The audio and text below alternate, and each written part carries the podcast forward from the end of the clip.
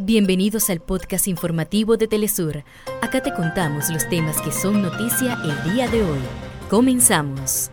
La Organización de las Naciones Unidas calificó como una sentencia de muerte los llamados del gobierno de Tel Aviv a evacuar hospitales palestinos ante el recrudecimiento del asedio israelí contra la franja de Gaza.